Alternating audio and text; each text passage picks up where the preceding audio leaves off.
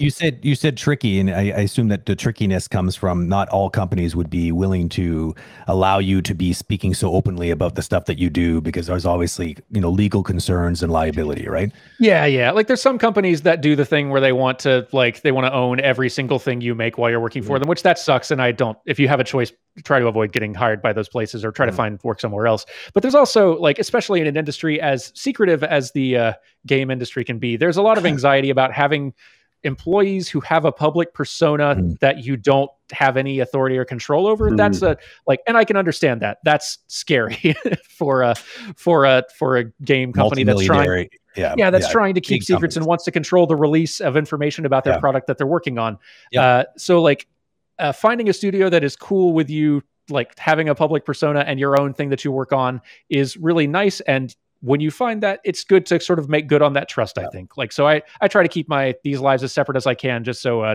just so because it can only end in tears otherwise I think that's uh, good advice uh, in general because there, there is there are is a you know there's a full spectrum of different studios with different different sort of perspectives on this particular problem, and if you are the type of person who is very entrepreneurial and like have their own projects and they have their own like your project is the, the, this amazing content you put on YouTube, it's like your intellectual property, you're spending the time and energy doing it. Other people's uh, projects could be maybe making their own little casual game on the iPhone yeah. or whatever, whatever it might be um, definitely, definitely don't be shy to ask that in the interview because you know if that's an important part of your life, you're going to want to make sure you don't find yourself at a job that uh, tries to have you sign away those rights. You know, absolutely, you yeah, balance that, that equation because there are studios for sure, which is you know it's great for those out there who can hear this right now. There are definitely are studios that are willing to be cool with that because they they know that they would rather have entrepreneurial thinkers, people that are creators, people that are ambitious enough to put themselves out there and be self actuating.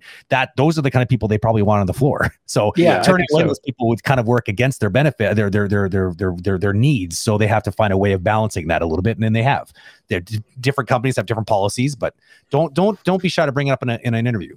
Yeah, no, and, I, I, can't imagine a case where asking that in the interview would get you in any kind of trouble or diminish your chance of getting the job. It's just good information to have up front. Yeah, exactly. And uh, I would say when is the time that you know that they want to hire you and there might be, you know, salary discussion, vacation and all that is the perfect timing to bring this yeah. up and say, "Oh, by the way, I'm doing this." Because at mm-hmm. that time most probably it'll be like, "Yeah, well, well, yeah, we, we still want we want to hire you." So yeah continue. yeah. what is this thing? Oh yeah you, you can do that.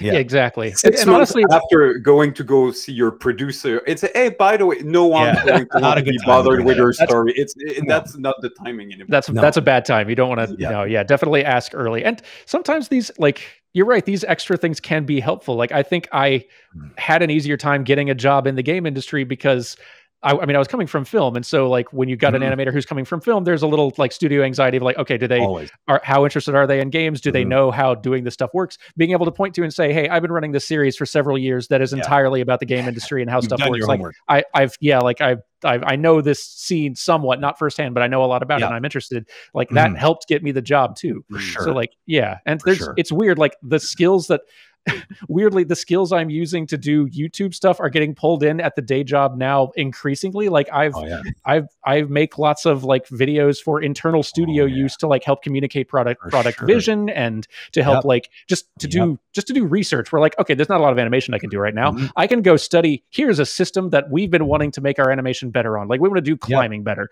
let me go dig up a bunch of games that have climbing let me get footage let me put together basically a small mm-hmm. new frame plus video for just the studio not for outside release that has information so I can do the research and not everybody has to play 15 games. Totally. So like like that